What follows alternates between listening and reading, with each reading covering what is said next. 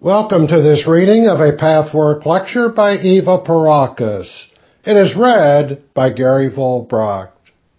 Pathwork lecture number ninety, nineteen ninety-six edition, October thirteenth, nineteen sixty-one.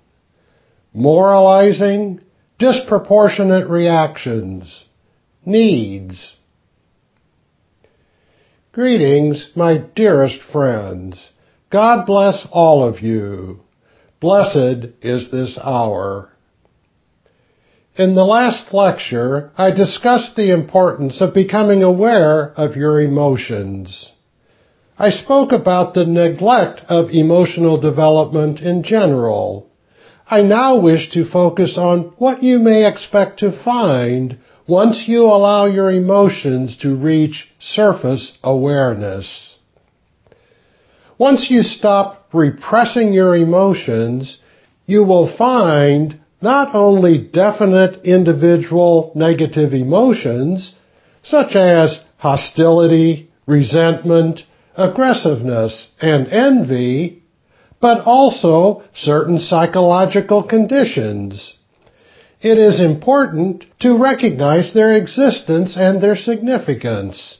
Are they real? Are they mature? When you ask these questions, you will understand how they breed the negative emotions about which, consciously or unconsciously, you feel so guilty. Let me discuss three such conditions. The first is a tendency to moralize with yourself and, therefore, also with others.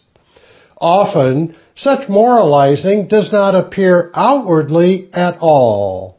In fact, outwardly, the very opposite may appear.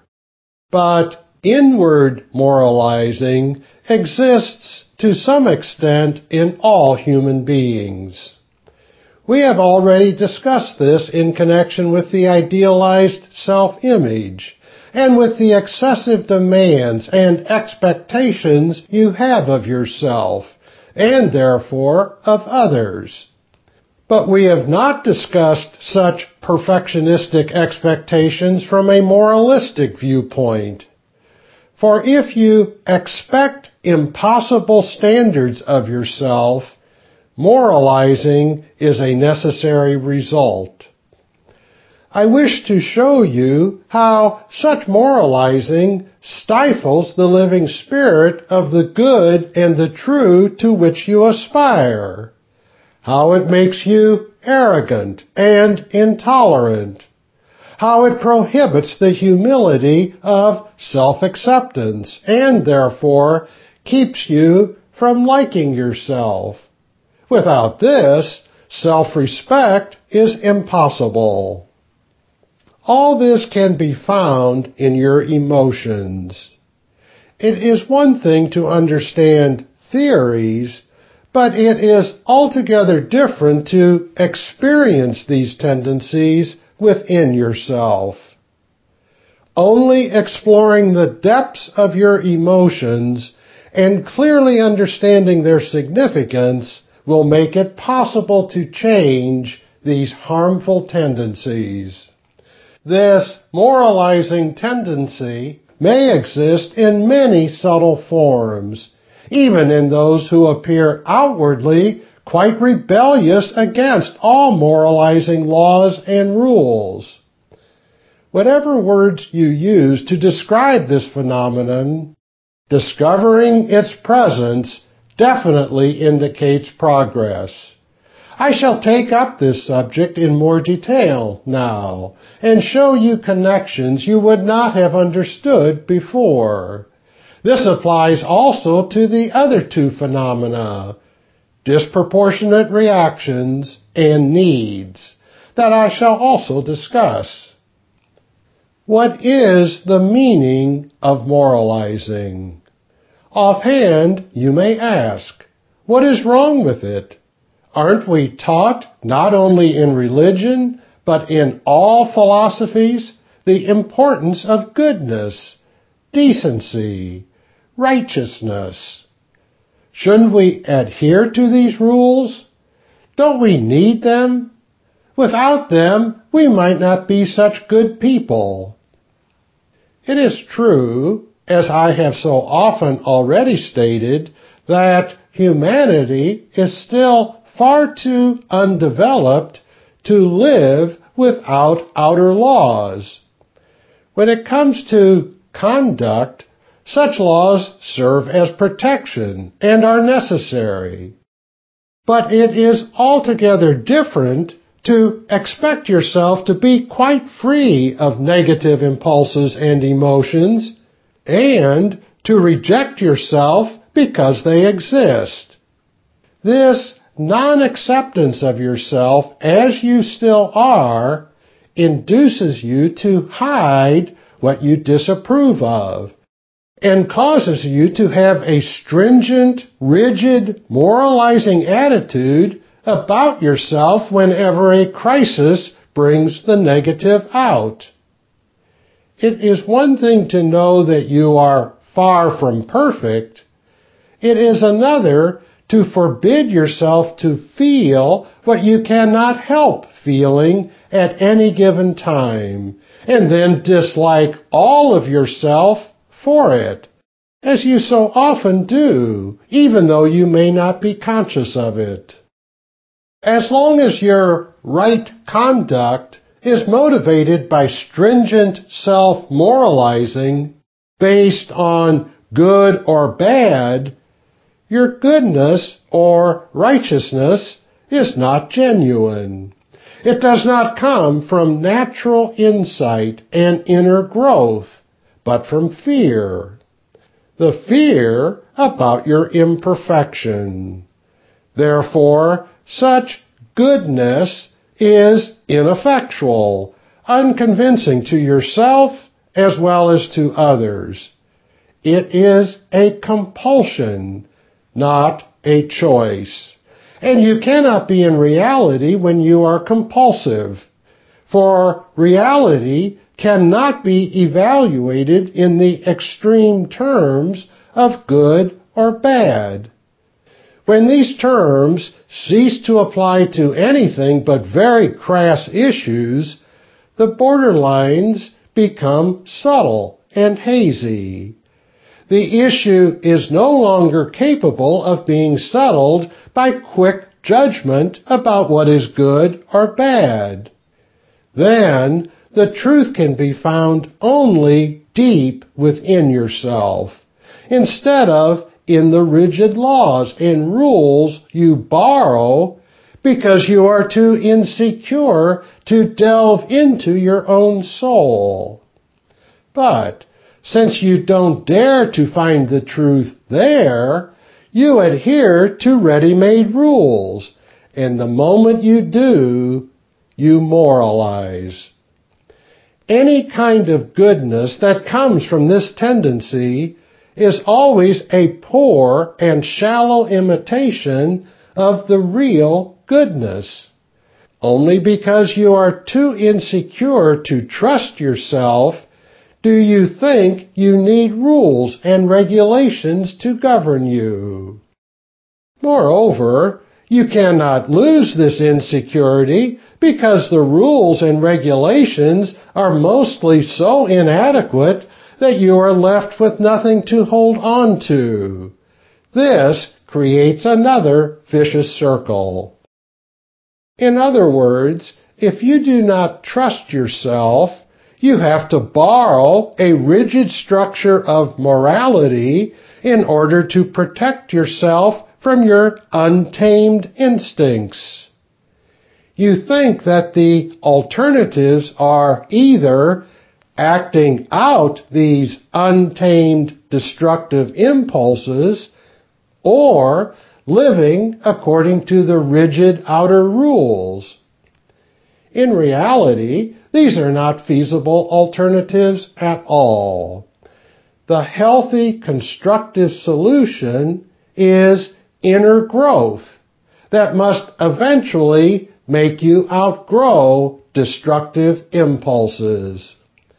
But where this cannot yet happen, because you simply are not that far developed, You need not act out those impulses, but should simply take note of them. You can then see them without falling into the error of picturing yourself as all bad. Exaggerated self-condemnation is connected with the second condition we shall discuss, namely disproportionate reactions. One imperfection has the power to color your entire emotional experience of yourself. This is not an intellectual, conscious judgment, but an emotional reaction. This extreme negative view, arising from certain negative instincts or feelings, causes an inordinate fear. The more you fear your imperfections, the more stringently you will moralize. The more demanding the standards of your idealized self-image, the more rigid your superstructure will be. But this is not your real nature. Alienation from yourself is both the result and the origin of this predicament. Rigidity, fear, insecurity, intolerance, all these exist in you because of this self-alienation. And this self-deprecation is then often projected on others. Your idealized self-image is created not only for winning love and approval from others, as you believe it will, but also serves to protect you from yourself. Wherever immaturity and emotional disturbance exist, so does rigid adherence to rules in some form or other, which always brings moralizing in its wake. This phenomenon may often be difficult to detect. It may also exist only in certain isolated areas and manifest very indirectly, requiring a keen eye for detection. My advice is, do not labor to find this phenomenon by an artificial and intellectual process.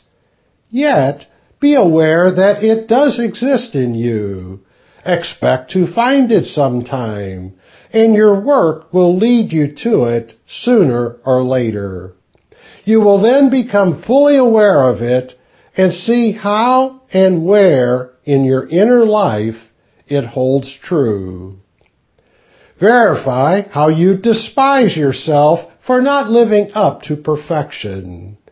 How you do not accept and like yourself because unsuspected negative trends exist in you. Instead of trying to whisk away such emotions, learn to accept yourself in spite of them. Learn to see your real values in spite of your destructive trends. It is the only way. Your attempt to do away magically with what still exists in you leads to repression and therefore to a false self-image. It leads not only to self-deception, but to alienation from your real self by borrowing ready-made rules. This condition produces the moralizing attitude and all the rigidity that is tied up with it. The rules and regulations you substitute for your real self may not always be general. They vary according to personality, background, early teachings, circumstances, and temperament. What one person may consider wrong and unacceptable, another may not. This moral structure actually takes the place of the self. You trust in rules rather than in yourself. This is a very shaky trust, for such rules may often be inapplicable to certain real situations. You may often have to grope when you find yourself not knowing what is right. However, if you cannot accept yourself as a human being, fallible and often confused, then this unavoidable confusion has the power to disrupt you completely. You may attribute the disruption to the situation itself, but in reality, it stems from your attitude about yourself. You will always want to find the final solution at once, and this urge is dictated by the false belief that you prove yourself unworthy if you admit that you do not know the answer, or simply have negative, undeveloped reactions. So, the first thing to learn on this path now is the ability to accept not only your fallibility, but that you often do not know the answer. If you learn this, and at the same time still like yourself, then slowly but surely your emotions will mature and your reactions will change. And a healthy trust in yourself, in your natural, spontaneous reactions will follow. You will become more lenient with yourself and will no longer need perfection as the only basis for respect. If it is difficult for you to let go of the superstructure of fixed rules, it is only because you cannot accept your human fallibility. I purposely refrain now from showing you how the healthy, mature, and flexible person will handle confusions and the desire to do the right thing. This would produce only a forced, insincere response on your part. Instead, you should first learn to accept your imperfection without losing faith in yourself. Many of you now feel so unhappy whenever an issue is foggy and your known rules and regulations cannot apply. You first have to discover what bothers you most. This in itself is not such an unpleasant situation. It is rather the role that you play in it, falling short of your ideals, which require that you always have perfect reactions and that you instantly know all the answers. When this proves impossible, beneath your bitterness and self-pity, you fail to forgive yourself for this imperfection. You moralize with yourself. You find yourself bad, wrong, even though you may not consciously admit to such opinions. This subject needs intensive work. Some of you have begun to discover certain aspects of it. For some, the discovery has evolved naturally. Others are not quite that far yet, but certain insights will lead to it, so be watchful. Detect where you have an unforgiving attitude that makes you moralize with yourself for falling short of perfection. Discover where and how you use preconceived and fixed rules to guide you, rather than your own inner conviction, arrived at through thorough investigation of the situation and your role in it. Perhaps for some of you, the first steps will be merely to become aware of an inner rigidity and intolerance with yourself and others. From there, the road leads to further insight. it cannot be repeated often enough that many a depression and despair is based on expectations of yourself that are impossible to attain. Let us turn now to the second topic, your disproportionate reactions and exaggerations. I have previously mentioned how you often over-dramatize yourself, but in the past I referred mainly to crass outer manifestations, particularly as applied to certain personality structures. But this aspect also exists in people who are outwardly very undramatic about themselves. In other words, this tendency may not show. Yet, on some level of emotional reaction, such exaggeration always exists. When you learn to allow your emotions to come to surface awareness and then determine their significance, you will not only find negative feelings you had been unaware of, like the moralizing attitude, you will also discover how you experience your reactions and the reactions of others quite disproportionately to their real value. Again, some of you have already discovered as a result of your work that such exaggerated emotional reactions exist. You have begun to sense, at least to some degree and in isolated instances, how overly strong certain reactions are relative to reality. This applies not only to negative, but also to positive or favorable incidents. This dramatizing is based on the childish view of the world as either all good and happy or completely bad and unhappy. You have not yet realized to what degree this attitude still exists in all of you, even those of you who have made some discoveries along these lines. This either-or attitude is the basis for emotional disturbance, immaturity, and ill health, but it especially creates the moralizing attitude and the disproportionate emotional reactions, although consciously and outwardly this need not be apparent. For instance, a little compliment, in itself unimportant, can save the day for you.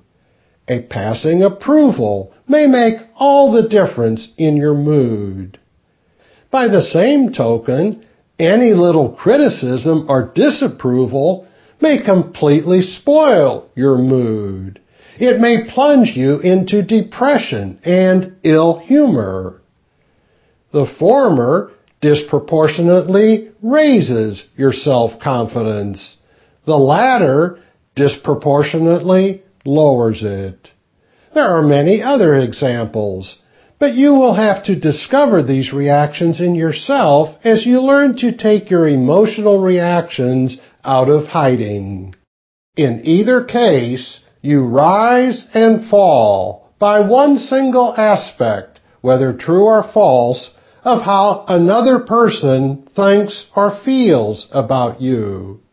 In the first case, emotionally, you experience yourself as wonderful, good, perfect, lovable, faultless. In the second case, a little criticism makes you feel no good at all, at least in the eyes of the other person.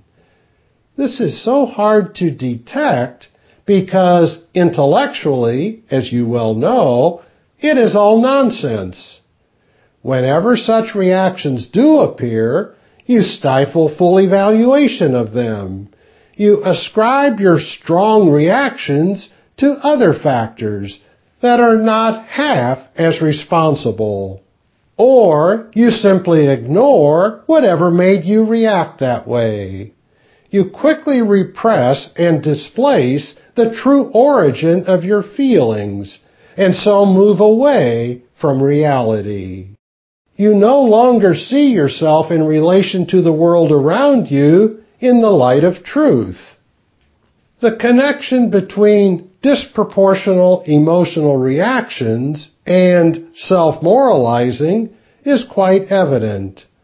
Both are based on an either-or attitude, as well as on your own stringent standards and demands of yourself, which develop out of your non-acceptance of being merely human.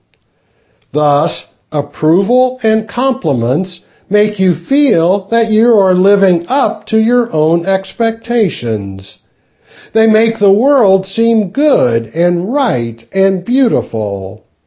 In such childish either-or attitudes, this is it.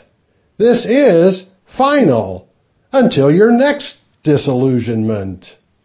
And since the world is good and beautiful, you can be what you think you should be. On the other hand, disapproval, criticism, or failure are also final. Now the world is all black and bad.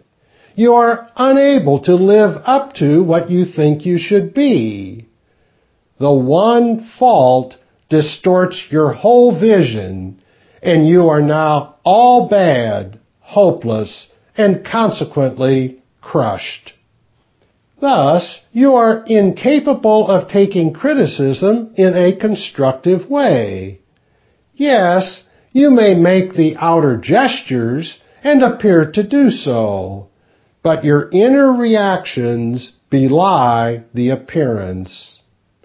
It is often said that one sign of maturity is the ability to take criticism and frustration in a relaxed, constructive way. Mature people can do this because they are in reality. They do not expect the impossible of themselves, and therefore accept themselves as decent and likable without being perfect. They therefore know that criticism does not make them all bad and all wrong. The work on this path now calls for awareness of what you really feel, letting out your true emotions and reactions. Without that, you cannot ever find what prohibits your true growth.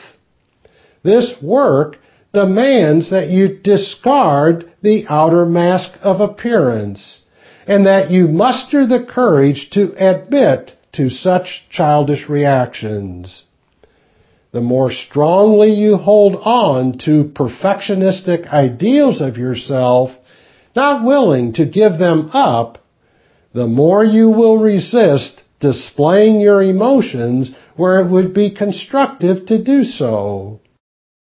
Again, the procedure is simply to let these emotions come out without trying to change them, because you cannot do so as yet.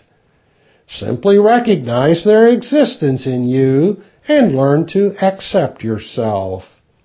This will do more for genuine self-respect than all the forceful, insincere strivings for an idealized perfection that is not the true aim of growth. By the mere act of repeatedly observing your reactions, their strength will lessen.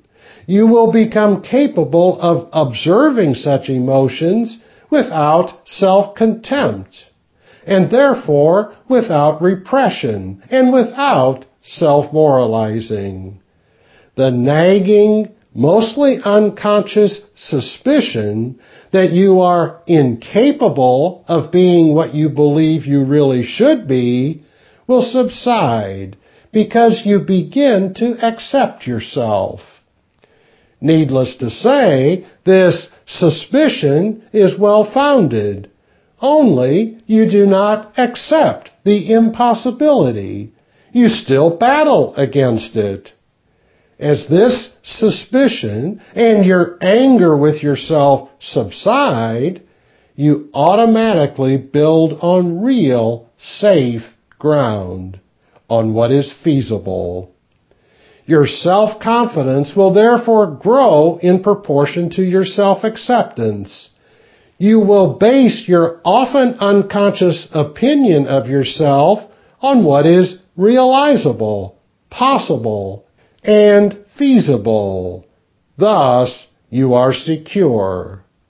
When you based your self-respect and self-liking on standards that were unrealizable, impossible, and unfeasible, you were insecure. You can be secure only when your expectations accord with what is feasible. In other words, when criticism comes your way, or your will is frustrated because of your own or other people's failings, you can accept it in a relaxed way. You know that your whole being is not at stake, that actually only one aspect of you or your life is in question. You will then come to trust yourself, knowing that you are capable of taking criticism with flexibility, and are able to learn from it. Thus, criticism will not crush you. Rather, will give you new insight into yourself and others. Hence, you will not fear criticism, nor frustration, nor failure, as if they were a plague against which you constantly have to guard yourself. Such defenses are destructive in themselves, as you well know. Without these defenses, your soul will be open and relaxed, always providing you with a perception and inner experience of reality. With such a foundation, the inevitable outcome is real, secure self-confidence and self-respect, not their counterfeits. Rigid, perfectionistic standards prohibit making mistakes, receiving criticism, experiencing failure. They point to your fallibility, which you do not want to accept. Something in you, deep down, knows perfectly well that you are not perfect, and that you are bound to make occasional mistakes, receive criticism, and fail to have your wishes met. If you deny this inner knowledge, you deny the truth, and try to base your life on false foundations.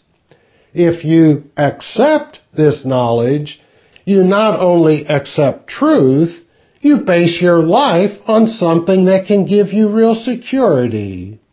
When you react appropriately to your own humanness with all its failings, you build on a rock. When you deny it, you build on sand. Your security and self-confidence are based on these alternatives. To observe these emotional reactions means to observe your immaturity. Only by doing so will your maturity grow. And now we come to a third condition you will find when you observe your emotions carefully, and that is the all-important subject of your needs. As you progress in reaching deeper levels of self-understanding, I can show you a few more links between these various tendencies that, in the past, could be discussed only as unconnected trends. First, let us briefly recapitulate what constitutes a need. A need can be something actual and real, or it can be something quite imaginary and unreal. Let me give you an example of a real need in the physical realm. If you have not eaten for a while, you definitely do need food. If you do not get it, you cannot survive. So, this is a real need. By the same token, you can have a false need for food. If your body has received all the food it needs to remain healthy, but if a craving for something inessential persists, then you have a false need. Although this false need manifests on the physical level, it comes from an emotional and or spiritual disturbance or mismanagement. On both the emotional and spiritual levels, real and unreal needs also exist. If a real need is neglected due to inner disorganization and mismanagement of the entire human personality, a false need will appear somewhere. Unreal needs always have the form of compulsiveness and craving. Mismanagement will make people helpless and dependent on others to have their needs fulfilled. The difference between children and adults is that children are actually dependent on others for all their needs. They are incapable of supplying their own needs. The truly mature person can do so. In a mature person, an unfulfilled emotional need does not necessarily mean this need is false. It may well be real, but some inner block must have made it impossible to obtain fulfillment of this need. Everyone is endowed with the requisite capacities to fulfill all needs on all levels. If the personality does not function in a healthy way, some of these capacities will be paralyzed or incorrectly channeled. Since humans tend to be underdeveloped in the emotional arena, it is logical that their unfulfillments are primarily emotional. But such emotional underdevelopment may also manifest on other levels, so that physical or spiritual needs may also originate from emotional disturbances. When one neglects to satisfy one's real needs, illusory or imaginary needs must appear. These should be regarded as symptoms of a real unfulfilled need. Offhand, you may say that an inordinate need for approval is in itself unreal. This is not necessarily so. To a certain degree, every human being needs occasional approval, let us say in the form of encouragement. If an inordinate and therefore unreal need for approval exists, that is often because the real need for approval, encouragement, success, has unwittingly been forfeited. But instead of resenting the world for not supplying the desired approval, people who work on their emotional growth will try to discover how they have shortchanged themselves of the satisfaction of a legitimate need. The first step, as always, must be to become aware of your needs. Your path will help you to become aware of that by bringing out your emotions at this point. Once that happens, once you can feel the emptiness caused by an unfulfilled need and can pinpoint it, you can set out to understand why you have denied yourself what you truly needed. You have to reconcile yourself to knowing that awareness of your needs, real and unreal, will not immediately fulfill them. You will first have to learn to live with the frustration of an unfulfilled need. You will see that that is possible, and that you can still be quite happy and still have self-respect. This is the ability to take frustration with the mature attitude that unfulfillment is not all abyss. Only with this attitude can you then find why and how you caused this unfulfillment. This is a slow process. If you approach it with the perhaps unexpressed attitude that immediate improvement must occur in your life, you will make it impossible to find what you need to know about yourself. As you proceed in this direction, you will become aware of your needs. Then you will learn to distinguish between real and unreal needs by discovering that real needs can be borne, while false needs have an excessive and compulsive force. Because of this, you often repress them. They are so strong that when they are denied, they make you feel as if you were dying. Now let us find the link between the two emotional aspects previously discussed and the unfulfilled needs. First, you can surely see that all three share the common denominator of the childish either-or attitude. It is impossible to withstand the frustration of an unfulfilled need if you regard the frustration as a permanent state. In that case, you feel that nothing good and favorable can ever be experienced. Children feel that any momentary situation is permanent, and your childish emotions, despite your intellectual understanding, still feel that way. You exaggerate the importance of your current situation. You are permeated with a momentary lack, and you know nothing else emotionally. Second, an unfulfillment points to your imperfection, to your vulnerability as a human being. Your perfectionism does not allow for this.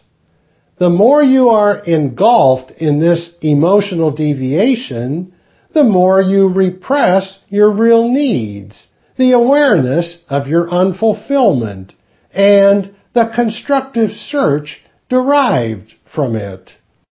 Therefore, unfulfillment increases, regenerates itself, and becomes more stringent. Let us take the following example. To the extent that you are incapable of giving mature love and affection, you will have a compulsive need to receive love and affection. Or, if your need for approval is inordinately strong, it is in proportion to your disapproval of yourself. Because you cannot live up to your stringent standards, you continue to moralize with yourself. It is very important that you become aware of your needs. You cannot do so through the intellect.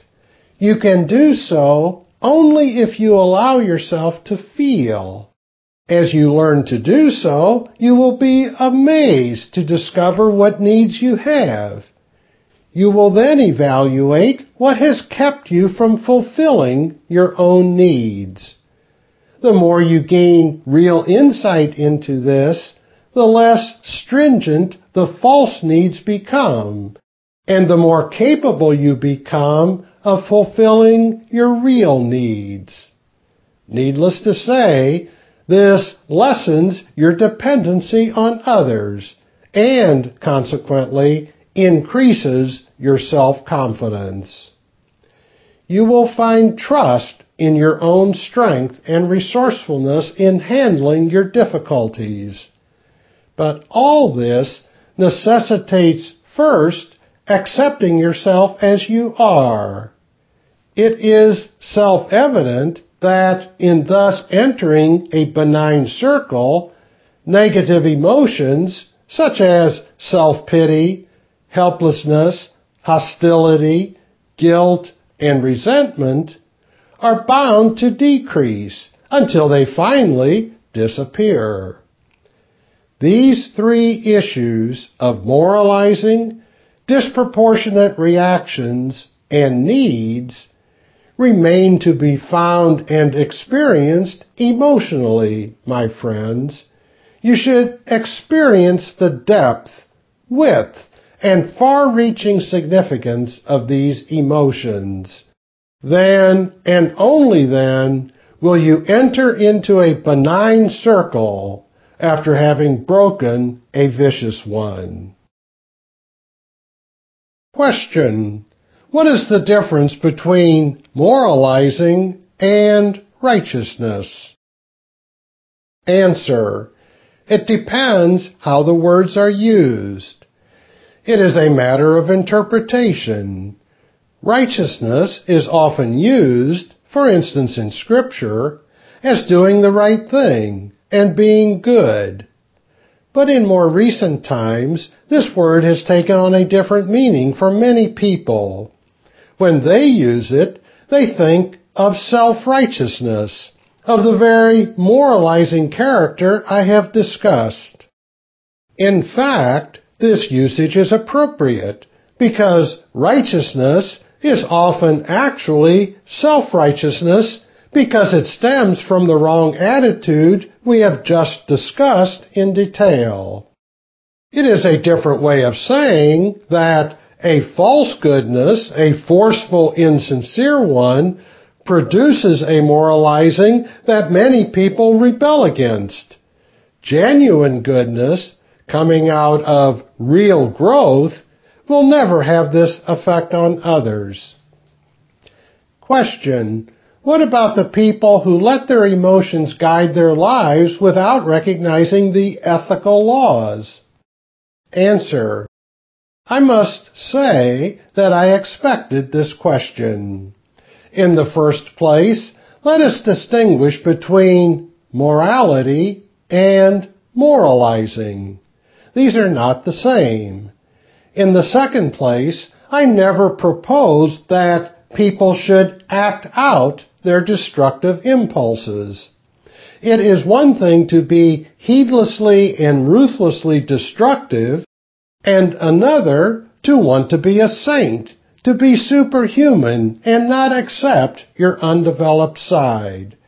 Accepting it does not mean approving of it or acting it out.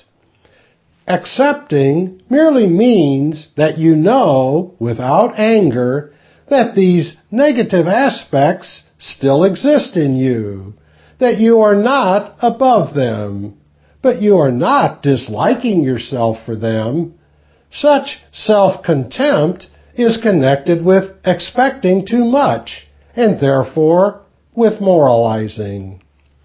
I might add here that the very people who fling their immorality into the face of the world, perhaps because they cannot distinguish between true morality and self-righteous moralizing, are often those most strongly afflicted with a sense of guilt.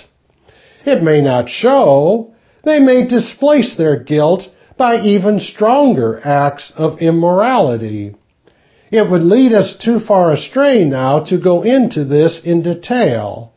Perhaps at this point, the answer can best be summed up by saying that your still existing actual immorality, which you are unwilling to face, makes you moralize with yourself and others. It is very difficult for you to judge another person's state of mind and emotion. You cannot read someone else's mind, but the more developed your intuition is, as a result of freeing yourself of your obstructions, the more you will sense it. This intuition cannot come out of knowledge, because you can never have sufficient information about these things. However, in an intuitive way, you will feel a certain tolerance and lack of anxiety about your own failings and those of others. As you develop this moral sense in yourself, you will perceive intuitively where others stand. You will finally come to the point where real morality is alive and flexible in you, and you will then dispense with the practice of false, rigid moralizing. Whoever thought that my discussion contained the message of discarding moral codes has not as yet understood its meaning. But in health and maturity, these existing codes become your own. By following them blindly, you take the spirit out of them and turn them into something lifeless and untrue. Do you follow what I mean? Question. No, I don't. It seems to me that you used in your lecture, before the question came in, the word moralizing. Now you used morality. It also seems to be that what you now term moralizing has a different flavor from what you previously called moralizing or self-righteousness. How can I know when something is right or wrong if I do not compare it with something like, for instance, the Sermon on the Mount or the Golden Rule? Is that too rigid a rule? Answer. In the first place, I distinguished, in answer to the question, between living morality and lifeless moralizing. Moreover, I explicitly stated that all truths brought to mankind by the great ones in history remain true. Whether or not they remain genuine or become falsified depends on humanity's inner state of being, your emotions and mind. Merely living according to these great truths indicates neither false moralizing nor true morality based on inner growth, which is based on the real self. The underlying motivations and emotional forces at work indicate that. In many sayings of Jesus, as well as in words of other great teachers, you will find words in support of this lecture. These teachers used their own terminology, fitting their time, but the basic meaning remains the same. A great part of your question is already answered by the foregoing, and when you study it quietly, you will see it. I do not want to be too repetitious now. Let me repeat only this. The more you need rules, the stronger the signal is that you do not trust yourself. All the truth ever proclaimed and outwardly taught lives in you. If you do not dare to go deeply enough into your real being, you will never come to that part of you where you discover it for yourself, and thus make it a living reality. You will thus continue to remain dependent on the observation of outer rules. No matter how true and beautiful these rules are, they will not be alive and true in you. In humanity's insecurity, in the fear and denial of human imperfection, people borrow what was once alive and could again be alive. They need only the courage to become themselves, to let go of the rigid structure of what could and should be alive within the self. Do you follow what I mean? Question. Well, I do and I don't. For instance, if I steal apples, how can I know that I steal if I have no way of comparing this act with another act of not stealing? Answer, my dear child, if you would never in your life have heard that stealing is wrong, you would still know, as the adult person you are, that you are taking something that belongs to another, and that this is unfair to the other person. Even people who are not on a path of self-development and growth would know this if they questioned how their actions affect others. Taking account of oneself in relationship to others is bound to bring the knowledge of what is right and wrong. This is exactly what I am trying to say. Awareness and taking account, thinking further about cause and effect, will always yield what is right and true. Question. But about moralizing, you said that everything is a rigidity. Answer. There is a deep misunderstanding here. You now seem to believe that I implied every moral act is moralizing and rigid. All I invited you to do is to find where these tendencies exist in you. You now believe that you should abstain from right actions. This is not so.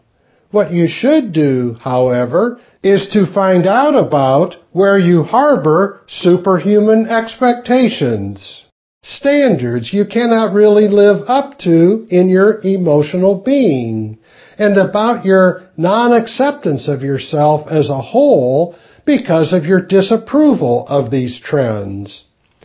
This is the moralizing I'm talking about. Moreover, such moralizing seldom applies to crass issues, but rather to the subtleties of human relationships, where matters cannot be evaluated simply in terms of good or bad. Moralizing also manifests when, emotionally at least, everything is experienced as either good or bad, right or wrong.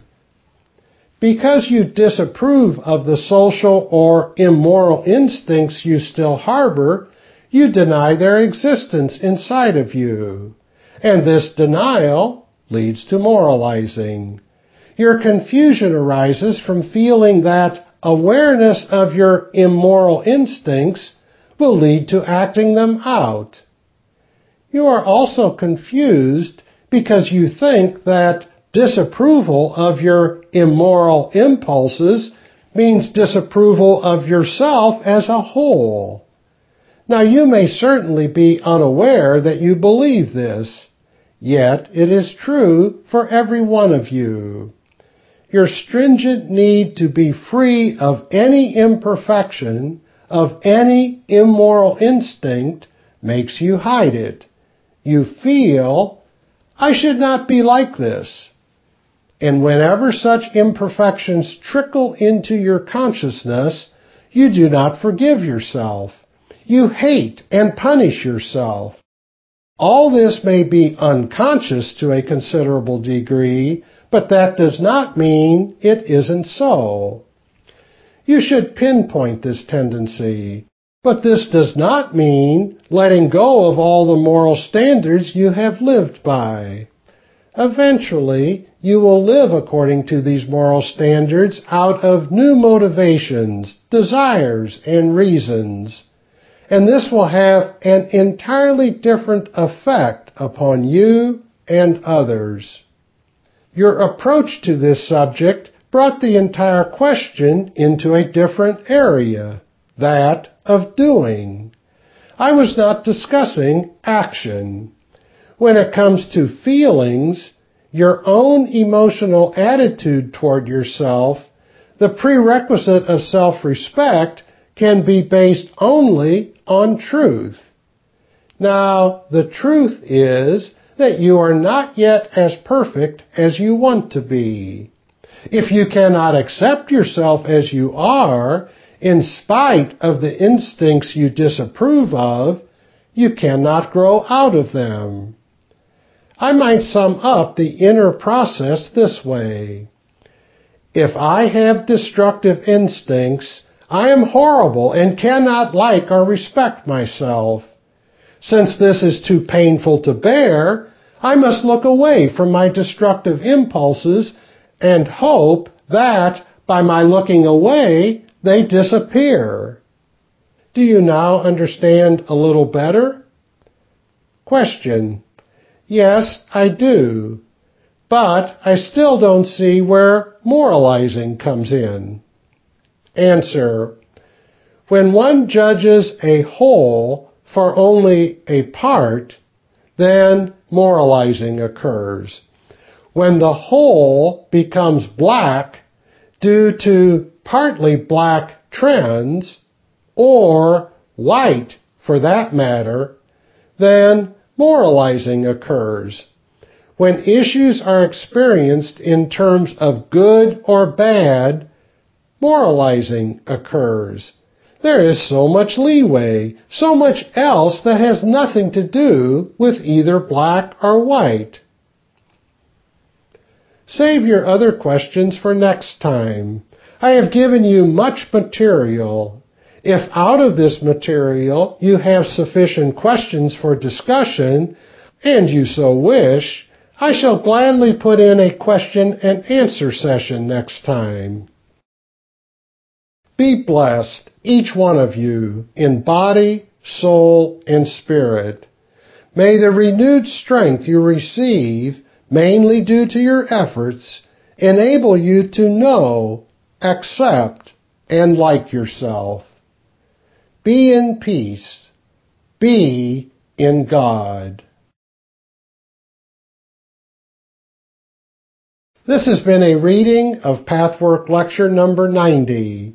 For more information about other Pathwork materials and programs, please visit the International Pathwork Foundation website at w w w dot pathwork dot org.